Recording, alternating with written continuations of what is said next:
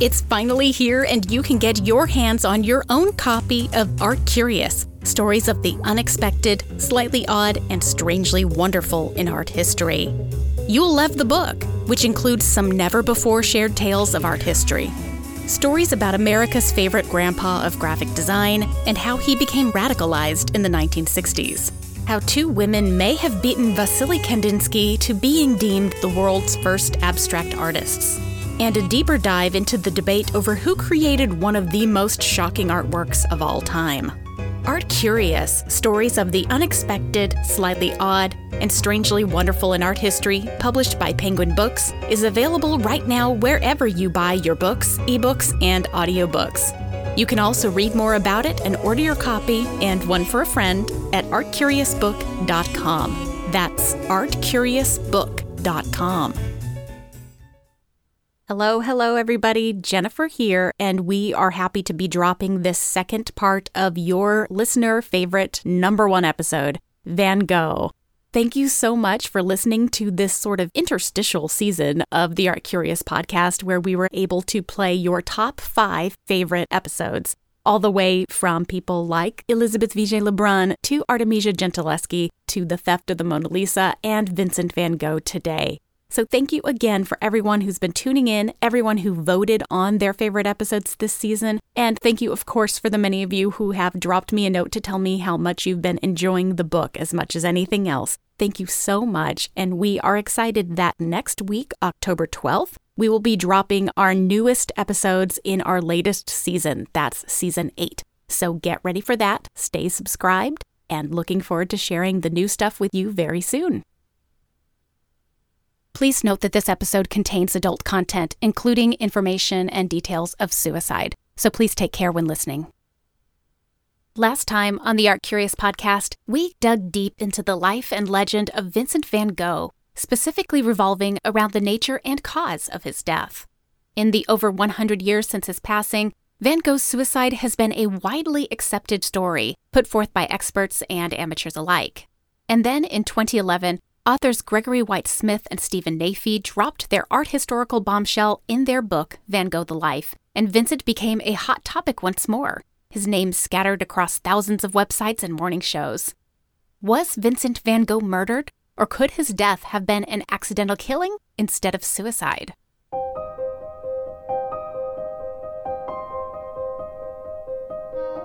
Some people think that visual art is dry, boring, lifeless.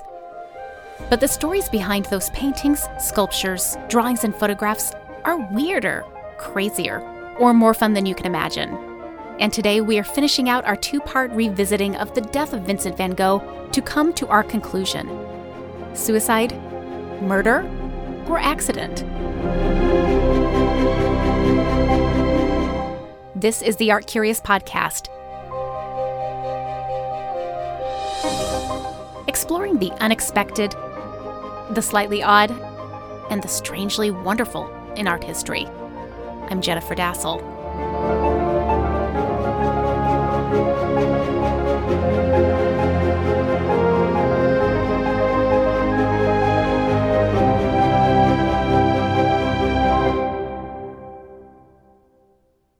Gregory White Smith and Stephen Naifeh spent more than 10 years researching and writing Van Gogh The Life, which they hoped would become the definitive biography of Vincent van Gogh. During that time, they were given rare access to the archival vaults of the Van Gogh Museum, which included everything from the artist's preparatory sketches to hundreds of his handwritten letters. Once the authors began sorting methodically through this trove of information, they started finding strange or conflicting information about the reports of the artist's supposed suicide. The first bit of intriguing information was the final letter that Vincent van Gogh ever wrote, posted to Theo on the day he shot himself. According to Smith and Naifeh, the tone was joyful and energetic, with Vincent discussing his future. He also mentioned to Theo that he had placed a large order for new paint, so he was clearly thinking of his work and seemed as engaged as ever. This naturally conflicts with the idea that he was despondent and suicidal. The second thing that struck the authors was the early first-hand accounts of Vincent's death. No one ever called it a suicide, and most referred to the events as simply Vincent having, quote, wounded himself. never attempting to kill himself. And most importantly, no one was ever able to locate the revolver with which he supposedly shot himself. And no one, of course, came forward as a witness to any shooting. All of this doesn't seem too suspicious to me upon first glance, but it planted in Smith and Naifeh a seed of conspiratorial doubt. It seemed, they reckoned, that perhaps Van Gogh didn't intend to kill himself at all, and that a tall tale about suicide became the accepted narrative. So, where did the accepted tale of suicide actually begin then? Smith and Naifeh point to one particular suspect, Emile Bernard, a fellow artist and supposed friend of Vincent's, who reported the suicide story to an art critic whom he desperately hoped to impress. Bernard wrote that Vincent went into the wheat fields that evening and, quote, left his easel against a haystack and fired a revolver shot at himself, unquote. Now, we should note that Bernard is getting this information secondhand.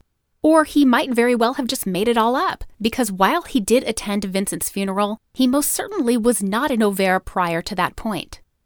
Bernard, too, was known to be a fan of heightened drama, and he had already used his friend Vincent as a subject of a histrionic recollection a few years prior, when he relayed the tale of Vincent van Gogh's cut off ear, spiced with extra emotion, to that very same art critic.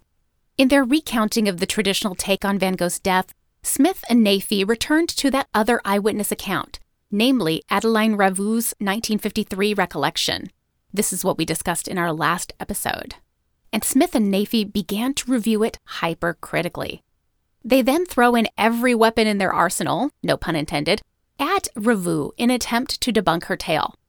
For example, she was old when she recorded her testimony.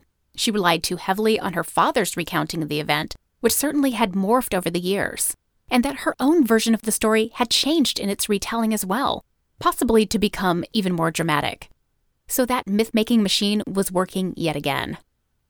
A final, perhaps damning piece of evidence was that in 1953, it was the 100th anniversary of Van Gogh's birth, and celebrations, press, and expositions abounded throughout the world, bringing the artist back into the spotlight. Adeline Ravoux may very well have been capitalizing on a grand opportunity and really good timing. There was also the fact that Smith and Naifeh couldn't find enough hard evidence in their years of research to actually get comfortable with the whole suicide theory. As we well remember, police looked for the weapon, to no avail. No one was a witness to the actual shooting, nor could the location of said shooting be fully determined. All that we have is legend and Ravoux's tale. That is, until Smith and Naifeh brought forward the discovery of another supposed first hand account that had somehow been overlooked or forgotten for many years.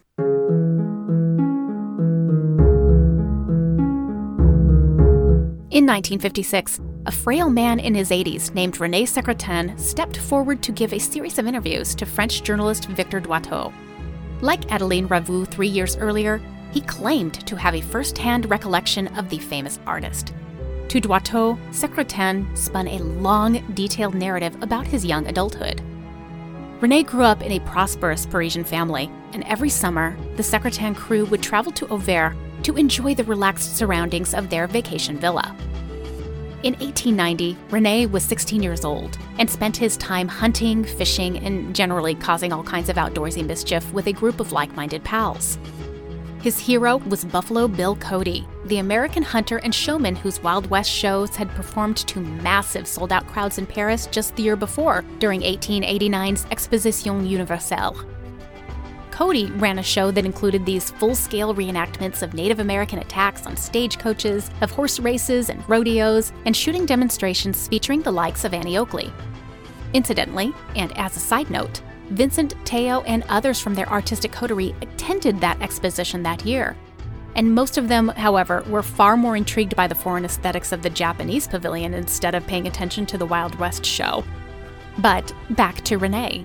He, like so many others of the time, was absolutely mad for the cowboy craze, and he took his obsession with the American West to the extreme. So when his family moved to Auvers for that summer, Rene brought with him a much prized costume containing a buckskin tunic, boots, and a cowboy hat, all purchased in Paris. But he felt the need to add a little more authenticity to his getup. So he supplemented with one more element a 38 caliber pistol, which, according to Rene, was a real gun, but one that worked erratically. He used it to shoot birds and squirrels in the countryside, but it also did double duty as a fairly convincing imitating apparatus. You see, Rene Secretan wasn't the nicest kid in town.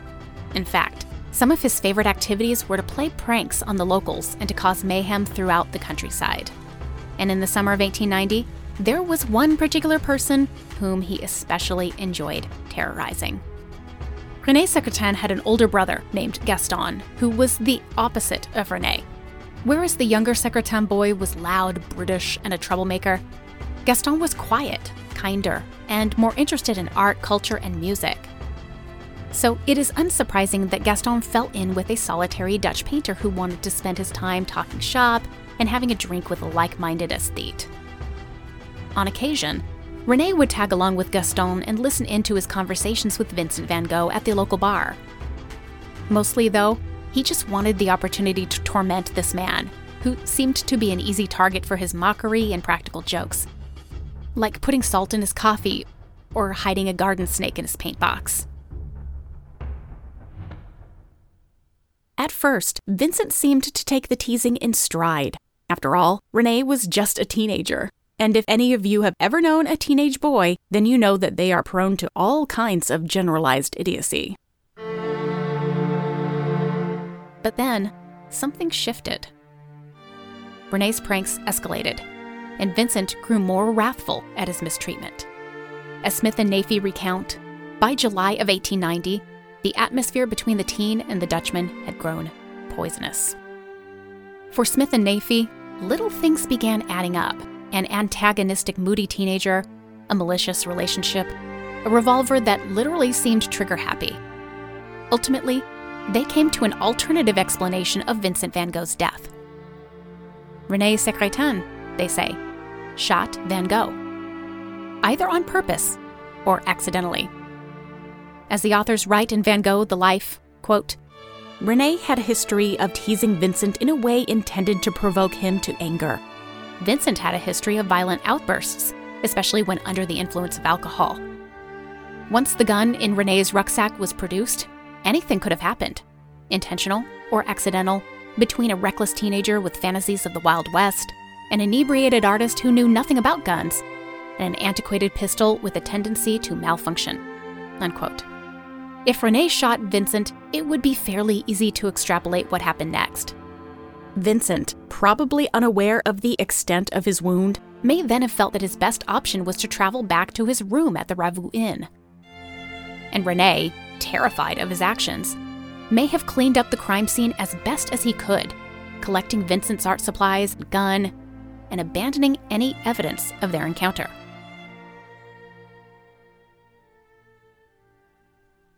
In their book, Smith and Naifeh do a fine job of breaking down this theory element by element, even adding a series of explanatory bullet points to demonstrate how their reconstruction fills in the gaps of the original narrative and eliminates areas of contradiction and doubt. It explains the lack of a weapon, as well as the inability to locate any of Van Gogh's art supplies from that day. And then there's also the supposed inconsistencies of the bullet wound. No autopsy was ever done on the artist, but the doctors that attended his bedside, Dr. Gachet, as well as a man named Dr. Joseph Mazary, did firmly note that the angle at which the bullet had entered was oblique and not straight on as one would expect from a suicide or a shot from extremely close range. Also, wouldn't a suicidal person prefer to get the job done efficiently with a shot to the head instead of a blow to the chest or belly? Finally, there's that lack of a suicide note. Van Gogh was undoubtedly close to his brother, Theo, wouldn't he have said goodbye to the person who loved him most in the world? The only caveat to this theory, according to the biographers, is Van Gogh's assurance to the innkeeper Ravoux and to the police that he had committed the shooting and had done so with the express desire of bringing death upon himself. But Smith and Naifeh naturally have a response to this. Vincent, they say, welcomed the opportunity to die. Considering his depression and history of mental illness, life wasn't a bunch of roses for him. And so perhaps the idea of it coming to an end was a type of consolation, as well as a convenient way to eliminate his burdensome presence on his brother's life. Indeed, the artist had once written and underlined the following statement quote, I would not expressly seek death, but I would not try to evade it if it happened. Unquote. If Rene Secretan accidentally did the artist a favor, then why would Vincent sully Rene's name, as well as that of his prominent family, by calling him a murderer?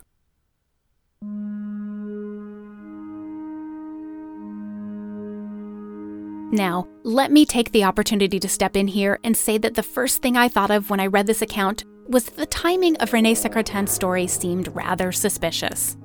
Like the Adeline Ravoux story, there was another Van Gogh milestone in 1956, the year that Secretan came forward with his account.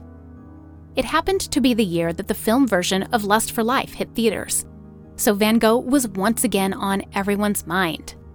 Rene noted that he wanted to tell his tale because Kirk Douglas's portrayal of the artist was so markedly different from the Van Gogh that Rene himself had known, and he wanted to set the record straight. It seems that Rene mostly wanted to clarify the artist's personality. Unlike Kirk Douglas, the real Van Gogh wasn't Hollywood handsome or so honorable and clean living. He was, in fact, a total mess, prone to getting staggeringly drunk, occasionally belligerent, and all around ragged. Rene Secretan then wanted to take some of the shine off the apple, so to speak, and all the attention surrounding Lust for Life provided that opportune moment. But it's not so simple, is it? In his narrative to journalist Doiteau, Secretan was clear and lucid, and much of what he represented and reported is viable by other accounts and witnesses. And he was surprisingly upfront about his own shortcomings especially in regard to his bullying of Vincent. However, there was one part of the story that seemed not to fit. And that was Secretan's ultra brief discussion of Vincent's death. It is here, Smith and Naifeh say, that Rene Secretan turns nondescript and his mostly distinct memories become muddled. He told Doiteau that he knew nothing of Van Gogh's death, as his parents had opted to leave Auvers prior to the incident. But Smith and Naifeh write that others claim to have seen the Secretan family in town on the day of the incident. Finally, Secretan stated that he only learned about Vincent's death later in a Parisian newspaper, but he couldn't remember which paper he read. And Smith and Naifeh note that no such reports have ever been found. The only point that Rene conceded was that, yes, Vincent had used his pistol. That part was true. But Rene said that Vincent had obviously stolen it from Rene's rucksack, and Rene only realized it was missing after the fact. Here again, Smith and Naifeh shed some doubt upon Rene Secretan's narrative. Two things in particular struck them as odd. First, there was the fact that Rene so loved having that pistol around for its intimidation and coolness factors that it seemed very strange that he wouldn't have noticed it was missing, particularly when he supposedly carried it with him everywhere. But even sketchier is his insistence that he wasn't around for the actual shooting and that the gun was never found. For me, here's the stinger. Smith and Naifeh report that during the brief police investigation after the shooting, officials performed a town wide inventory of all revolvers, which were rarely found in Auvers. Only one, apparently, was missing the one that had been last in the possession of Rene Secretan. And where was Rene at this point? The police noted that he, along with his brother Gaston, had been spirited away from Auvers by their father in the middle of the night, only hours after the shooting.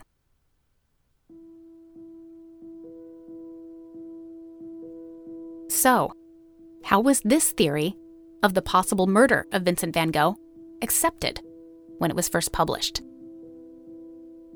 That's coming up next, right after this break.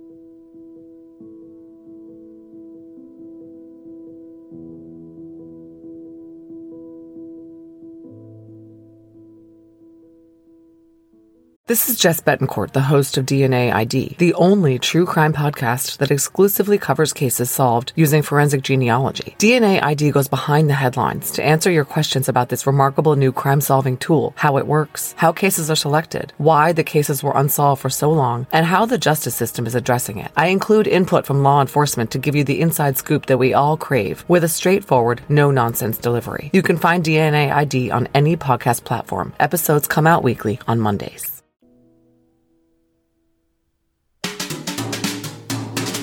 If you're a regular listener to Art Curious, then you've heard me thank our production partner, Kaboonki, for making each of our episodes sound so incredible. They've been with us since the beginning, and now they're here for you too. Need production and editing help for your own podcast? Sure. Full service video for your film or marketing project? You bet. How about original content for your website or campaign? No sweat. Kaboonki does it all for video, audio, or whatever your medium. Their award winning team has the tools and talent to elevate everything you do. Get to know our friends at Kaboonki like we do and tell them Art Curious sent you. Visit kaboonki.com. That's K A B O O N K I.com. Kaboonki, a silly name, but superb content. Welcome back to Art Curious.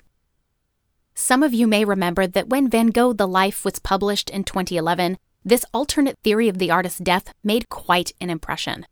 Around the world, headlines blazed in all caps and huge fonts. Was Van Gogh murdered? They screamed. It was the ultimate in art historical clickbait. But I believe that such attention came as a surprise to Smith and Naifeh. They hadn't made their hypothesis as a major revelation in the book, and in fact, they buried it in the very back, in an appendix to their nearly 1,000 page volume. But it didn't much matter. The revelation spread like wildfire, and all around the world, art historians, curators, and critics jumped to the forefront to give their opinions on the demise of a man gone for over 120 years. And a couple of years later, they sent two of their heavy hitters, senior researchers from the Van Gogh Museum, in fact, to refute the biography's claims. In the July 2013 issue of the eminent art journal The Burlington Magazine, researchers Louis Van Tilborg and Theo Middendorp struck back with an article titled The Life and Death of Vincent van Gogh. It is a very thorough and painstaking discussion, with the majority of the article dedicated to countering the murder claim. Van Tilborg and Middendorp take Smith and Naifeh's hypothesis and dissect it bit by bit in an attempt to prove its falsity. They note that in certain circumstances, much of the biographer's theories are plain assumptions made based on the tone of Rene Secretan's statements and not the statements themselves.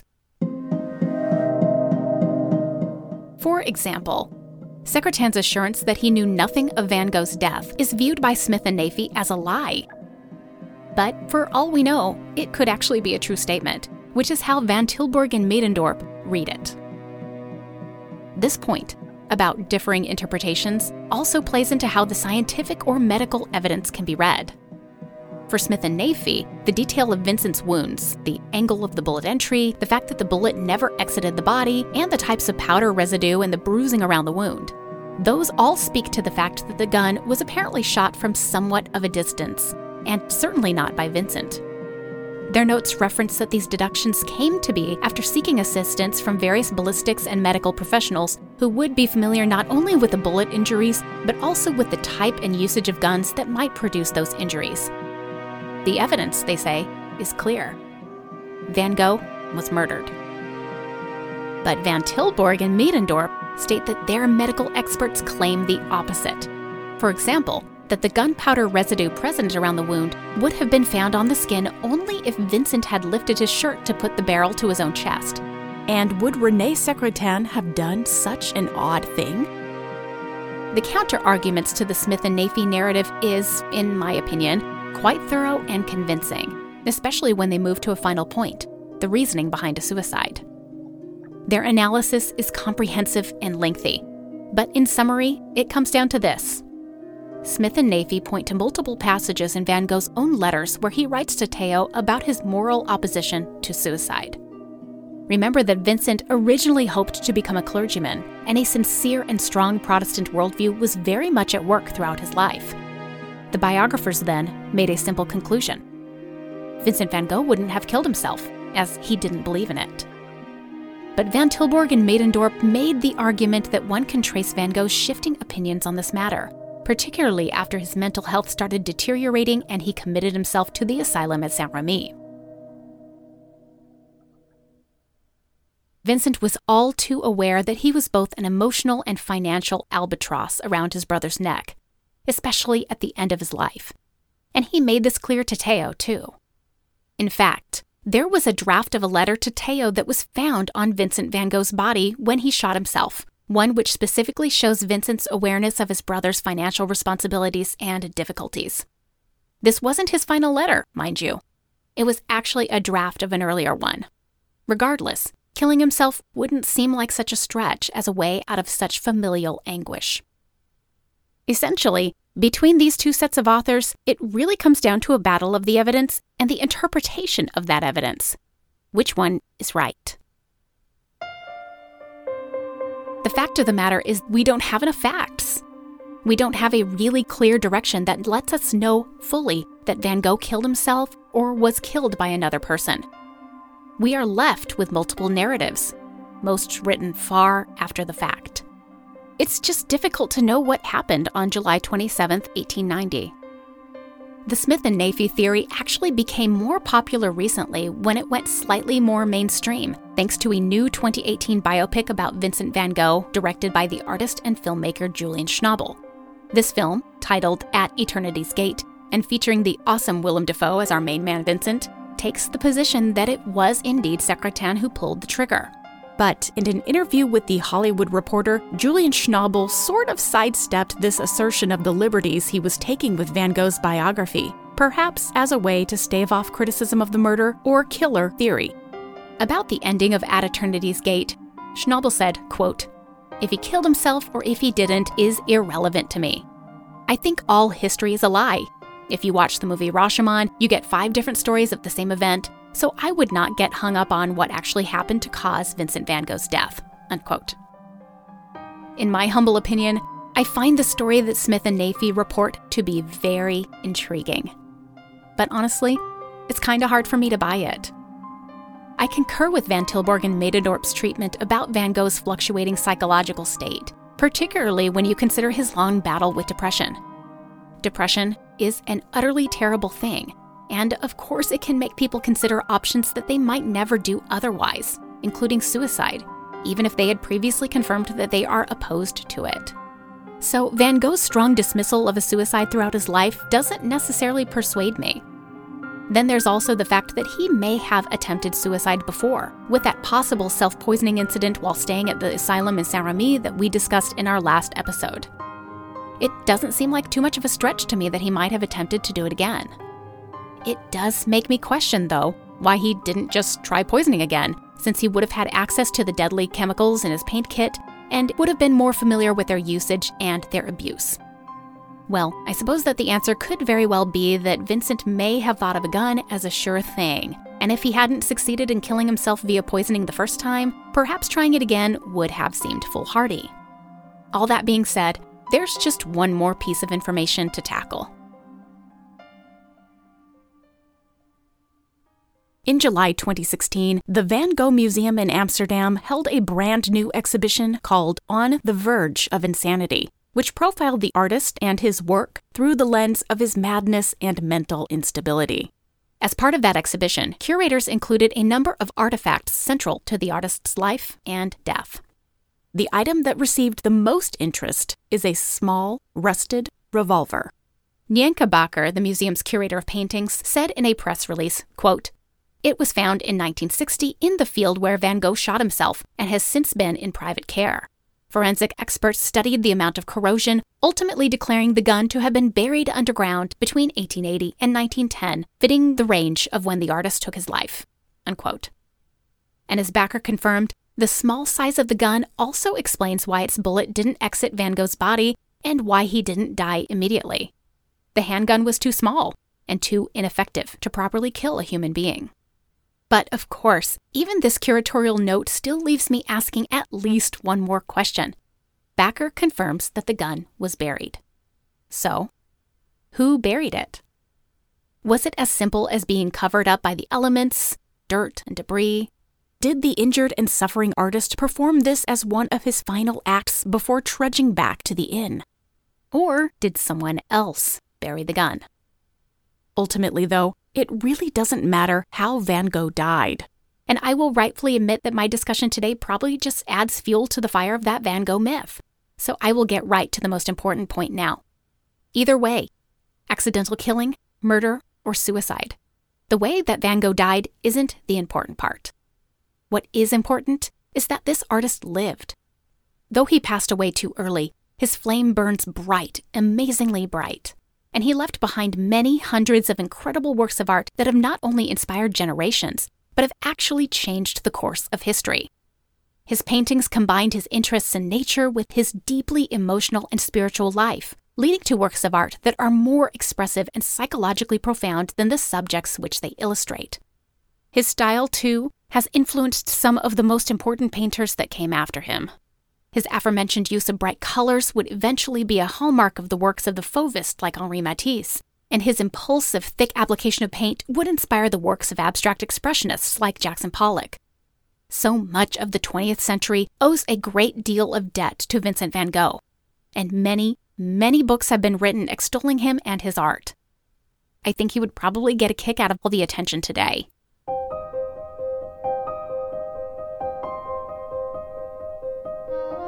When he was alive, it was still a dream fueled by hopes and passions.